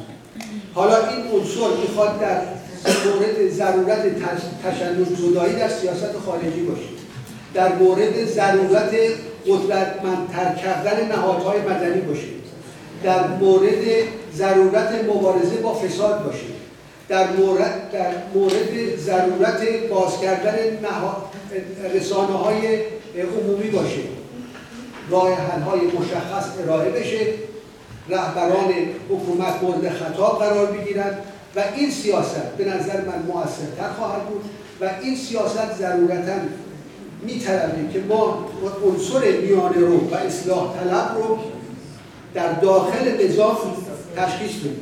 وقتی که دوستان اشاره می‌کنند به کشورهایی که از جوامع بسته‌تر به جوامع بازتر متحول شدن، شما فقط الگوی اتحاد شوروی رو نگیرید، الگوهای اروپای جنوبی رو بگیرید، الگوهای آسیایی رو بگیرید، الگوهای آمریکای لاتین رو بگیرید، در اکثر موارد عنصر میانه رو در حکومت نقش حیاتی در اون تحولات بازی کرده. یعنی این تصور که شما بتونید تحولی ایجاد بکنید، تغییری ایجاد بکنید، یک ساختمان جامعه عاقل‌تر و داناتر و باشعورتر و معتدل‌تر بسازید بدون اینکه از عنصر میانه‌رو در داخل حکومت که در اون شرایط بسیار سخت تلاش میکنه یک مقدار شرایط بهبود ببخشید، بدون کمک اونها، بدون اتکا به اونها پیش برید، به نظر من این اشتباه خواهد بود. این یک نکته. نکته دیگر که میگم در مورد برخورد با جامعه مدنی، جامعه مدنی رو اگر اون زیبای خفته ندونید، جامعه مدنی رو اگر اون هیولا نشناسید و منتظر دیدن یک انسان عاقل در جامعه مدنی باشیم، ما باید یک برخورد دوگانه با جامعه مدنی داشته باشیم. به این معنا که ما باید تشویق کنیم جامعه مدنی رو، از خواسته هاش دفاع کنیم، مبلغش باشیم، پرچمش رو بالا ببریم، امکانات براش فراهم بیاریم، اما نباید اجازه بدیم که به هرج و مرج بکشیم، نباید اجازه بدیم که به اختشاش بکشیم، نباید اجازه بدیم که به عنصری بیگانگر در تحول پروسه سیاسی تبدیل بشه. دوگانه با جامعه مدنی برخی از رفتارش رو تایید می‌کنید، اونجا که انتحاری میشه ازش بت نمی‌سازید. خانم برزین، شما به نظر شما این عملیه بسیار، یعنی اینکه ما حکومت رو نسبت اول صحبت های برزین شما این میگه که بتونیم خطا قرار بدیم که بتونیم مطالبه کنیم. خب اولی شما باید مطرح کرد که آیا حکومت آمادگیش رو داره؟ آیا شما رو دعوت کرده به گفتگو؟ آیا این فرصت رو برای جریان اصلاحات و همون جریان میانه‌رویی که شما می‌فرمایید مهیا کرده؟ آیا هیچ نشانه‌ای از در واقع پذیرش حکومت برای نوعی از تنش‌زدایی در روند سیاسی کشور مشاهده شده؟ تا الان که ما چیزی ندیدیم. یعنی نه تنها الان مثلا جریانات اصلاح طلب ادعا میکنن که میخواهند، یعنی به این نتیجه رسیدن که با شورای نگهبان جلساتی داشته باشن که احتمالاً بتوانند تعداد بیشتری از به حال چهره‌های سرشناسشون رو از فیلتر شورای نگهبان عبور بدن، اما هنوز معلوم نیست که اصلا چنین جلسه‌ای با اعضای شورای نگهبان برگزار شده است یا خیر. هنوز رسانه‌های موسوم به جریان اصلاحات نتوانستند بازتاب دهنده به هر صحبت‌های رهبر رهبر به حال جریان اصلاحات آقای خاتمی باشند و خب محدودیت‌ها برای گفتمان اصلاحات همچنان بسیار زیاده. تا آقای خاتمی چیزی رو مطرح میکنن با اینکه در چارچوب نظام هست، با اینکه در خدمت در واقع سیستم هست و صرفاً در تایید سیاست خارجی جمهوری اسلامی هم اتفاقاً صحبت شده، با این حال ما میبینیم موجی که کیهان به راه میندازه برای در واقع تخریب آقای خاتمی. خب اینکه شما میفرمایید میانه‌روها باید بنشینند با حکومت به توافقی برسند برای حضور، باید ببینیم که برای این بازیگری در جریان سیاست و تاثیرگذاری در جریان سیاست که اون نتیجه‌ای که شما می‌فرمایید بهش منتج بشه، آیا حکومت چنین پذیرشی رو داره و آیا نشانه‌هایی از این پذیرش دیده میشه؟ آیا علیجانی شما همین ادامه بدید. بحث اینه که آقای برزین تکیه دارند روی اینکه اگر بخواد تحول همونطور که شما اشاره کردید انقلابی نباشه، از شکل‌های اسقلاب یا تحول طلبانه پیش بره، و هر حال باید یک نیروی در حکومت آمادگی پذیرش فشار یا خواسته‌های اپوزیسیون رو پیدا کنه. این رو چجوری بخواهد میشن؟ پشتی اول این هست که ببینید همه این پروژه‌ها به یه اندازه رویت میشه. این ما اعتراف کنیم. این چه پروژه‌ای که آقای برزین پیشنهاد می‌کنه، چه پروژه‌ای که سرنگونی طلبان، گذار طلبان، رفراندوم طلبان، همه فعلا آقای خامنه‌ای همشون به یه اندازه در میکنیم. پس این نکته رو اول بپذیریم که همون نکته شروع شبیه هم هست، یعنی هیچ پروژه‌ای نمیتونه بگه مال من بگه. دوم، آقای برزین از اصلاح طلبی شروع کرد و پایان بحثشون کاملا تحول طلبانه. ببین تحول خواهی از غذا بحثی که ترجمه کردن اون نکته ربطی من تایید کرد که واقعا این سرنگونی طلبان بحث اوضاع رو آلوده‌اش کرد. یعنی ایشون الان اوضاع این معنا گرفتن که گذار طلبان به مسائل و تحولات داخل حکومت بی‌اعتنا هستند، در که درست برعکسه. تفاوت گذار طلبان و تحول خواهان با سرنگونی طلبان در همین نقطه که سرنگونی طلبان میگن در اون حکومت تمام ما از روز بعد از حکومت شروع می‌کنیم، یا رفراندوم یا مدیریت گذار، در حالی که تحول خواهی آقای کشتگر هم اشاره کردم هر بحث سیاسی بگم من جمهوری خواهی تعبیر دقیقی برای راه سوم نیست. راه سوم در مقابل اصلاح متفاوت، در مقابل نشد تحول خواهی نه مقابل اصلاح طلبی است نه مقابل سرنگونی طلبی، یک پروژه متفاوته، ولی هر دوتا خودشون رو خط مشی تعریف می‌کنن. آقای طبری اشاره کردن نه بر اساس حقوقیه، جمهوری خواهان نمیتونن خودشون بر اساس یه قومیت تعریف کنن. اصلاح طلبی هر ستای اینا رو باید بر اساس هدف و خط مشی تعریف کنیم. اصلاح طلبها هدف و خط مشیشون رفرمیستیه، همون هم مفیده برای جامعه ایران ولی کافی نیست. سرنگونی طلبان هدف و روششون انقلابیه، حالا چه لابلای ادبیات بودار بگن، چون درون حکومت رو هیچ پتانسیلی درش نمیبینن. درست؟ تحول هر ستام در یه نقطه. ببینید اگر قدرتی وجود داشته باشه بتواند حکومت رو عقب برانه، به قول آقای برزین نصیحتش بکنه، بستگی به میزان قدرت داره. اگر حکومت نصیحت پذیر باشه که خب عقب نشینی خود تحول‌ها میرن. اگر هیچ نصیحتی رو نپذیره انقلاب اتفاق میفته یا فروپاشی اتفاق میفته. ولی مدل ترجیح تحول‌ها اینه که از همه روش‌ها که آقای کشتگر شاید چه صندوق رای، چه خیابان، چه اعتصاب، چه نافرمانی مدنی، همه اینها ابزارهای مجموع و حتی اکثرش طبق قانون اساسی جمهوری اسلامی قانونی برای استفاده از اراده جمعی برای عقب زدن قدرت تو تو زمین قدرت. آقای کشتگر همین صحبت شما. ببینید آقای برزین دو تا نکته مهم مطرح کردن که من یکیش رو قبول دارم، البته آقای علیجانی اشاره کردن به اون نکته، منم قبول دارم و نکته‌ای که قبول ندارم شروع می‌کنم. ببینید آقای برزین، این در واقع تقلیل سیاست به نصایح الملوک، سیاست ورزی با نصایح الملوک متفاوته. چهل ساله نه جناب عالی و بنده و آقای نگهدار و امثال هم که مرتبا از این نصایح ها ممکنه بکنن، بلکه آقای بازرگان نصیحت کرد، آقای رفسنجانی نصیحت کرد که معلوم نیست بالاخره تو استخر کشتنش یا خودش بود.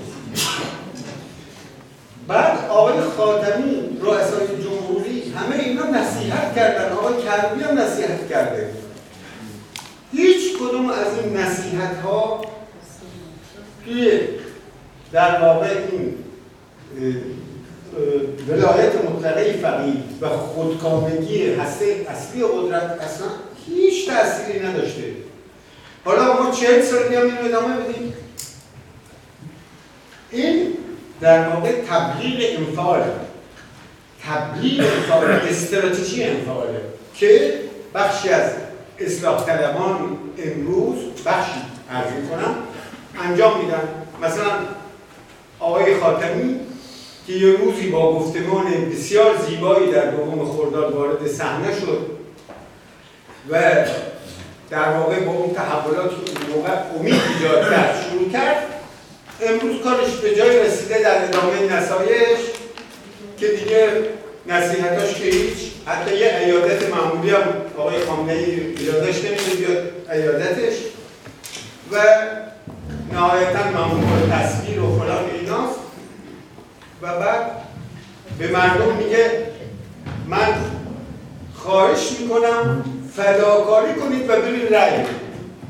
خب اگر رأی به نفع مردمه که این فداکاری نیست. اگر رأی دادن به نفع مردم هست که فداکاری نیست، اگر حق مردم صندوقه. ولی معنیش توش اینه که میدونم اگر بدین تو صندوق رأی بدین هیچ ارزشی نداره، هیچ کسی حرف شما رو قبول نداره، ولی فداکاری کنید این کارو بکنید. یعنی رسیده به اینجا نصیحتش. بنابراین بدون یک فشار از قانون، بدون یه مبارزه از متن جامعه مدنی ایران،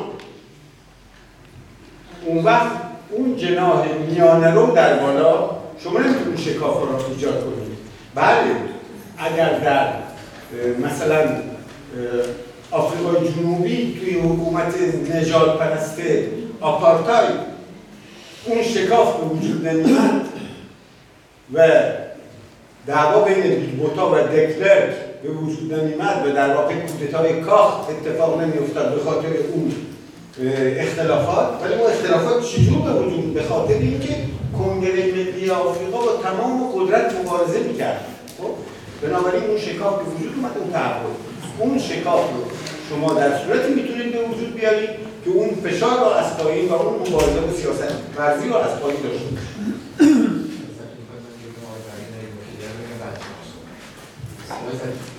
مثلا یه صحبت ها شما صحبت کنید میخوام به صحبتی بریم بعد میخوام بحث ها هست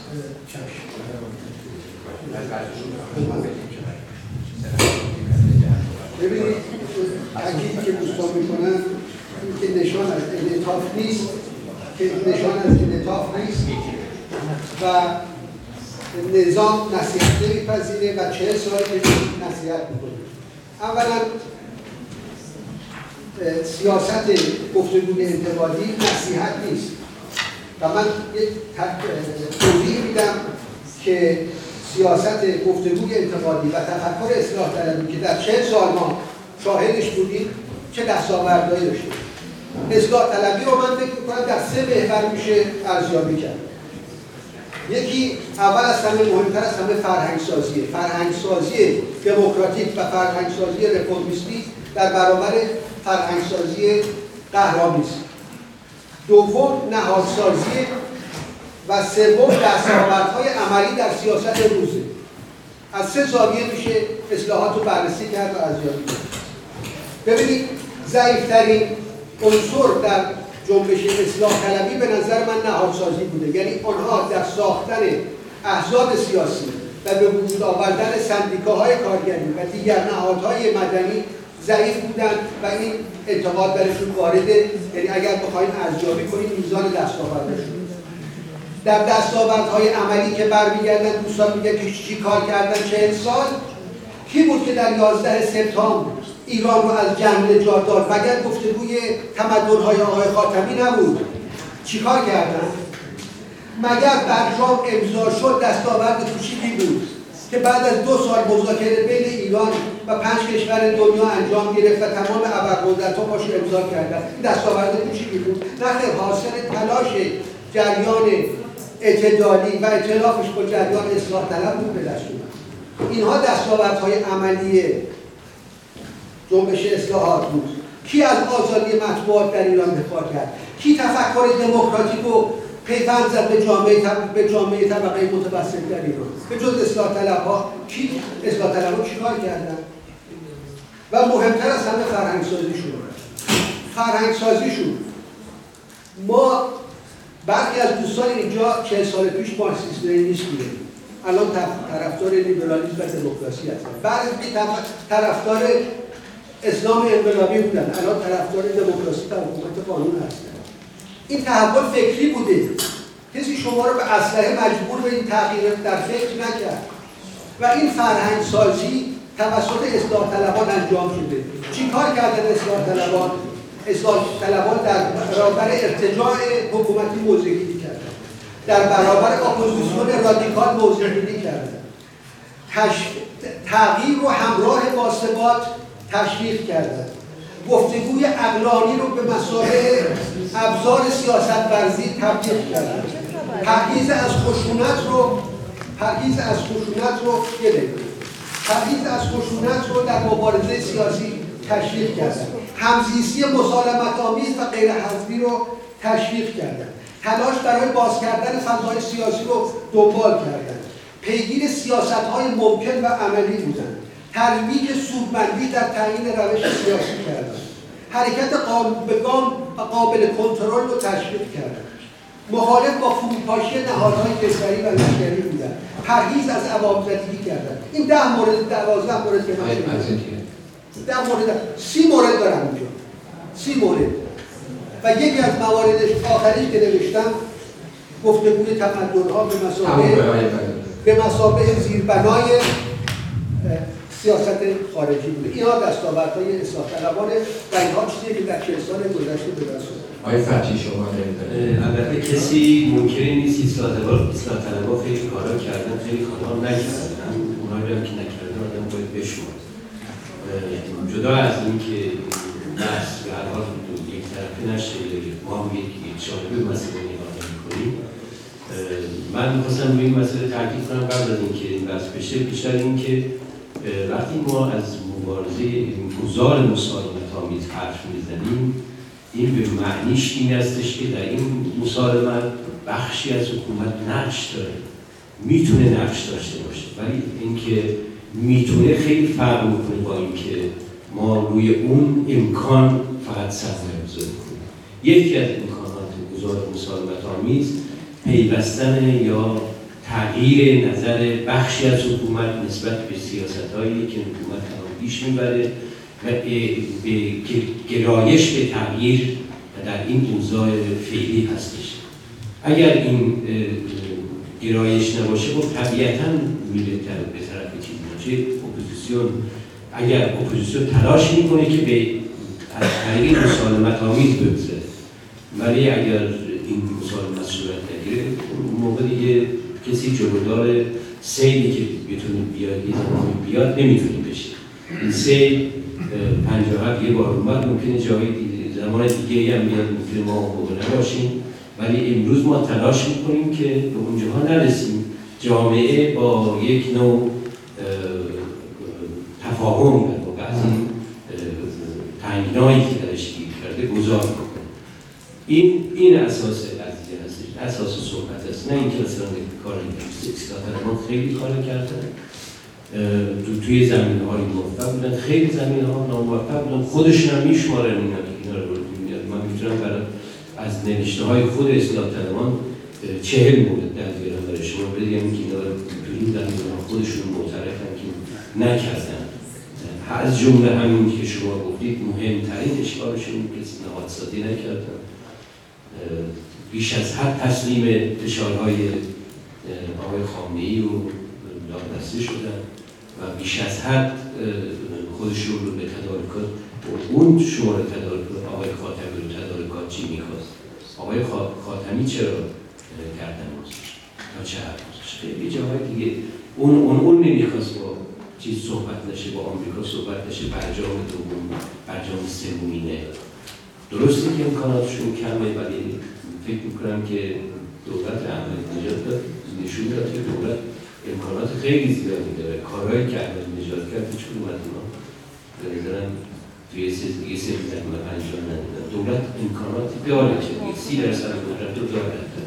این از این سی درصد چقدر استفاده کردن اون اشکالیه که به نظر میاد، انتقادی که به وارد. ولی که شما دارین آخرین صحبت شما کوتاه بکنید مثلا. معنی ضمن ضمن تایید صحبت مسعود من میگم که اگر سیچه مورد مثبت و یک طرفه بشماریم یعنی ایران گلستان و ما خبر نداریم، ولی ایران گلستان نیست. ما با این مشکلات امروز دچاریم و طبیعتاً هسته اصلی قدرت جلوی همه این تحولات رو گرفتن، اما به کمکاری‌های اصلاح طلب‌ها و بعد به افولشون و به سیر قهقراییشون در گفتمان و در سیاست توجه کنیم که از کجا شروع کردن و به کجا امروز رسیدن و همین تمام. آیا جناب آخرین صحبت که بس می‌کنم انتخابات شما ارزیابیتون چیه؟ انتخاباتی میشه من همین یه جوری دیگه یه جوری بدید بعد یه بحث همین بحث قلب ببین یکی از دورش گشتیم. یکی از ویژگی‌های سرنگونی طلبان با هم اصطلاح‌های مشخص و نه تعریف‌های ظاهری داشت. ضدیت با اصلاح طلبان. من در دفاع از اصلاح طلبان در کارکرد مثبتشون هم‌موضع هستم با آقای برزین. در دفاع از اصلاح طلبان که اینها بادهوا نبوده. اینها تأثیراتی در جامعه ایران گذاشتن. البته با اغراف‌های ایشون موافق نیستم. اصلاح طلبان بسیاری از مسائل رو از نیروهای دیگری آموختن، از نهضت آزادی مهندس بازرگان هم اصلا مفهوم منافع ملی خودشون میگه، میگه ما از مهندس‌آبی آموختیم، از آدینه، از دنیای سخن، از پیام روزنامه، همه قبل از کیامه. ولی اغراق‌هاشو بذاریم کنار. تحول خواهی ضدیت با اصلاح طلبان نداره، نگاه انتقادی به اصلاح طلبان داره. ناکامی‌هایی که آقای کشتگر نقطه شروعش بود، نکته اساسی در اینکه اصلاح طلبی معلول جامعه ایران بوده، علت نبوده. آقای خاتمی خودش تو آستان‌ها هم فکر نمی‌کرد که اینقدر رأی بیاره. یعنی جامعه مدنی سرکوب شده ایران که حتی میشه از مشروطه رده باشه گرفت و در انقلاب بهمن اینها از اعماق جامعه اومدن، تنها منفذی که براشون باز شد صندوق رای سال هفتاد و شش بود و استاطلبان زدن بالا و استاطلبان هم نقاط ضعف و قوت داشتن. آقای برزین فقط نقاط مثبت رو گفتن ولی از موضع تعامل خواهی که ضدیت با اصلاح طلبی نیست، پروژه رقیب اصلاح طلبی است و ضدیت هم با صندوق رای نداره. صندوق رای اگر مؤثر باشه تعامل خواهی با شرکت می‌کنه یا با شرکت نمی‌کنه، برخلاف صندوق طلبها که رو صندوق رای یک دفتر ابدی زدن و برخلاف اصلاح طلبها که البته بخش رادیکال اصلاح طلبها معلوم نقطه ایستاده و همسایه دیوار به دیوار تعامل خواهی شده، اونا میگن ما دیگه با بد و بدتر و حد اقل خواهی شرکت نمی‌کنیم، یه تجربه مثبتی است. بنابراین باید بعد درگردیم به نگاه این بحث‌های جناب برزین برای یک جلسه‌ای که با سرنگونی طلبان بحث می‌کنن بحث درستی است. بله اصلاح طلبی که معلوم جامعه ایران تأثیرات تاریخی در تاریخ ایران گذاشته و اینا بیشترش هم مدیون جامعه مدنی ایرانه، اما اصلاح طلبی هم در هدف هم در روش ناکارآمدی‌های بنیادی داره. در هدف علت العلل مشکلات جامعه ایران به درد بقیه اصلاح طلبان می‌خوان اینو تو پرانتز بذارن. اصلاح طلبان می‌خوان فقط از طریق صندوق رای تغییر ایجاد کنن، نمیشه. باید از ابزارهای دیگر هم استفاده کرد و اینجاست مرز اصلاح طلبی و تعامل‌خواهی و مرز تعامل‌خواهی با سرنگونی طلبی. این جمله رو تکمیل می‌کنم. جمهوری خواهی شعار دقیقی برای این جریان سوم نیست. جریان سوم صدای مستقل باید خودش رو با خط مشق تعریف بکنه. ما در فضای سیاسی به ویژه در خارج اختشاش چون در داخل امکانش نیست. تا کلمه خدا و کلمات دیگه دیگر میارین بازداشت میشین، آنگ امنیتی بهتون می‌خوره. باید یک صدای سوم و مستقلی رو بر اساس خط مشق بکنه. چه انتخابات دارید؟ انتخاباتی میشه. شما بگم نه نیست، شما به خود شما خودی بکنید. یه بحث آخر یک چند نفر صحبت کنید تو انتخاباتی بحث تموم کنید. خب انتخابات صحبت کنید. انتخابات به هر حال شرکت تو انتخابات معید سه معلم است. اول قبول و پذیرش نظام جمهوری اسلامی.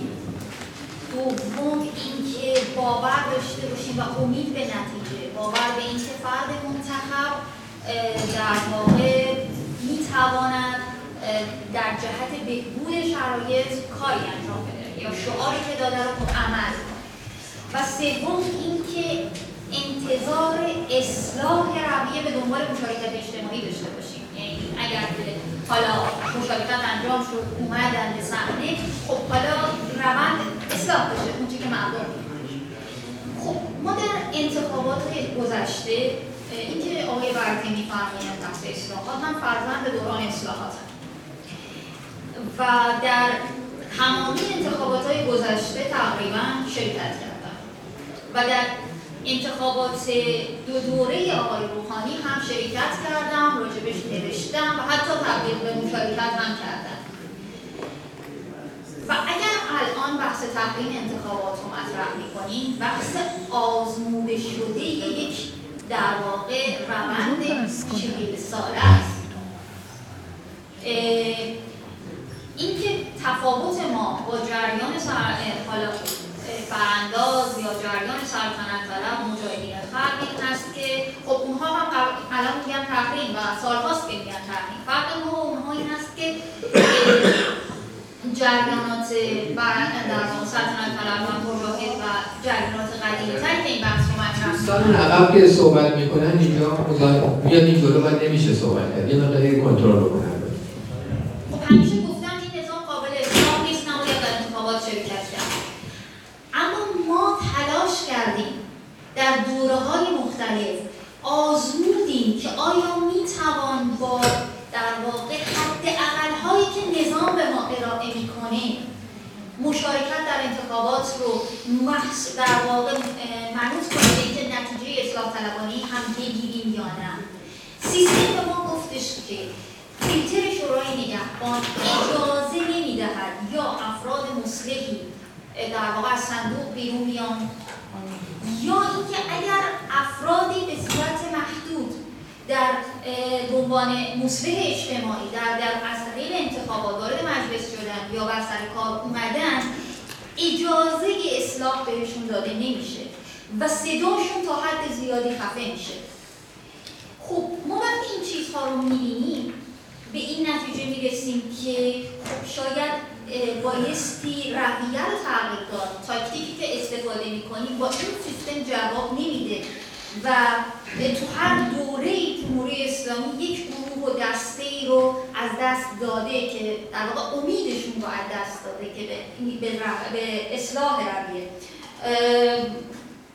بنابراین ما در نفی با بسیاری از سرنگونی طلب‌ها شاید هم زبان باشیم و هم راستا باشیم، اما اینکه چطور به این نفی انتخابات رسیدیم، اینکه چطور به این تحریم انتخابات رسیدیم، از پس یک آزمون چهل ساله برآمده، یک باره نرسیدیم. ما به آقای روحانی این فرصت رو دادیم دو مرتبه، اما نتوانست به اون چه که وعده داده بود عمل کنه و در این حال در انتخاب و به جریان اصلاحات این فرصت رو دادیم که در با لیستشون بدون هیچ مشکلی وارد انتخابات بشه، وارد انتخابات بشه، اما نتونستن. آقای مردی شما بگید انتخابات. ببینید یکی دو انتخابات در ایران نه آزاد نه عادلانه. یعنی شما اگر بر اساس قانون اساسی جمهوری اسلامی، قانون اساسی خود رژیم و یا بر اساس بیانیه شورای بین المجالس که تعیین میکنه موازین انتخابات آزاد و عادلانه ارزیابی کنید، انتخابات در ایران آزاد و عادلانه نیست و فکر می‌کنم ضرورتی باشه که در این مورد بحث کنیم. اما چیزی که هست، همونطور که یکی از خانم‌ها می‌گفتن که این که حجابشون اونجا می‌ذاره به سرشون تو خیابون، اون که ماتیکشون می‌بره می‌کشه میشه پشت ماشین رولش حرکتشون می‌کنه، مؤثره. بستر انتخاباتی برای اینکه میلیون‌ها نفر رو وارد صحنه سیاسی بکنیم و بچه‌های جوون در مشهد شعار بدن که ما از مشهد نرفتیم، مشهد رو پس گرفتیم و اونا رو وارد تفکر سیاسی بکنن، عوض اینکه افسردگی در کنار خونه بیشینن و اشک بریزن به سرنوشت خودشون. این اهمیت بستر انتخاباته. تمام تحولات مهمی که ما طی کردیم در چهل سال گذشته، چطور شد که رفقای مارکسیست لیبرال الان یک روند طی کردن دیگه. روندی که ما عملاً چند سال گذشته طی کردیم چی بوده؟ عمدتاً از بسترهای انتخاباتی بوده. آمدن رفسنجانی، آمدن خاتمی، آمدن روحانی و اگر الان اصلاح طلبی افت پیدا کرده به خاطر چی بود؟ به خاطر که برجام شکست خورد، به خاطر که آقای اوباما نتونست، اونقدر قدرتمند نبود که مفاد برجام اجرا کنه، که کانال‌های مالی بانکی رو آزاد کنه، که به ایران اجازه بده صد تا بوئینگ از آمریکا بخره، نتونست کنه. اون اوباما با این امید اومد که روحانی قوی‌تر بشه، بتونه جناح میانه رو در ایران قوی بکنه، نتونست. برم سر مسئله. مثلا میخوام بگم شکست افول اصلاح طلبان به خاطر شکست برجام بود، ولی استراتژی اصلی آقای روحانی یعنی تنش‌زدایی در سیاست خارجی، رسیدگی به مسئله اقتصاد و سپس رفرم‌های اجتماعی و سیاسی به عنوان استراتژی بلندمدت هنوز معتبر است و هر قدرتی که بخواد نوعی توازن و عادی‌سازی در ایران بکنه باید این استراتژی رو دنبال بکنه. و اگر ما به همین سادگی انتخابات رو کنار بذاریم، به نظر من یک کار اشتباهی و آلترناتیو دیگری نیست. یکی از بسترهایی است. همونطور که اون خانم مبارزه میکنه با حجابش، همونطور که اون دانشجو فعالیت میکنه در دانشگاه و حرف میزنه، همونطور اون کارگر اعتصاب میکنه و ما به رسمیت میشناسیم، از بستر انتخاب هم باید به عنوان یک روند ابزار سیاسی برای ساختن یک جامعه سالمتر، عادلتر، بالغتر، مسالمت‌آمیزتر استفاده کرد. اما متقدید در همین انتخابات آتی این مجلس میشه این کار رو انجام داد. میخواید صحبت کنم؟ من بحث سوال اصلی. نه یه دقیقه نمیتونم. آقای فرشی شما آخرین نفری صحبت انتخابات خب این صحبت در مورد اصلاح طلبان و اینا هستش، ما به هیچ وجه در تمام دو دورانی که اتحاد جمهوری خواهان فعالیت میکرده اعلام کرده که از هر گونه تغییر، تحول مثبت هر کسی انجام بده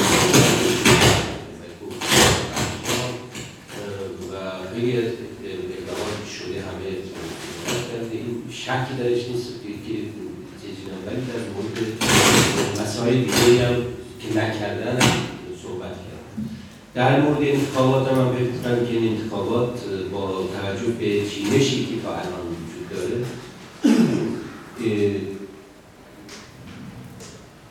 کی من فکر کردم که به خاطر اینکه دست نمی‌زنم دست نمی‌زنم از اینجاست از اینجاست در در رابطه با این انتخابات به هر حال شرایطی که برای انتخابات حاکم هست تا کنون چیز شده، تا کنون چینشی که صورت گرفته با توجه به تجربه‌ای که از انتخابات به خصوص انتخابات دوره دوم آقای آقای روحانی در اون مردم دارن، فکر می‌کنم که رغبت چندانی برای این انتخابات وجود نداشته باشه.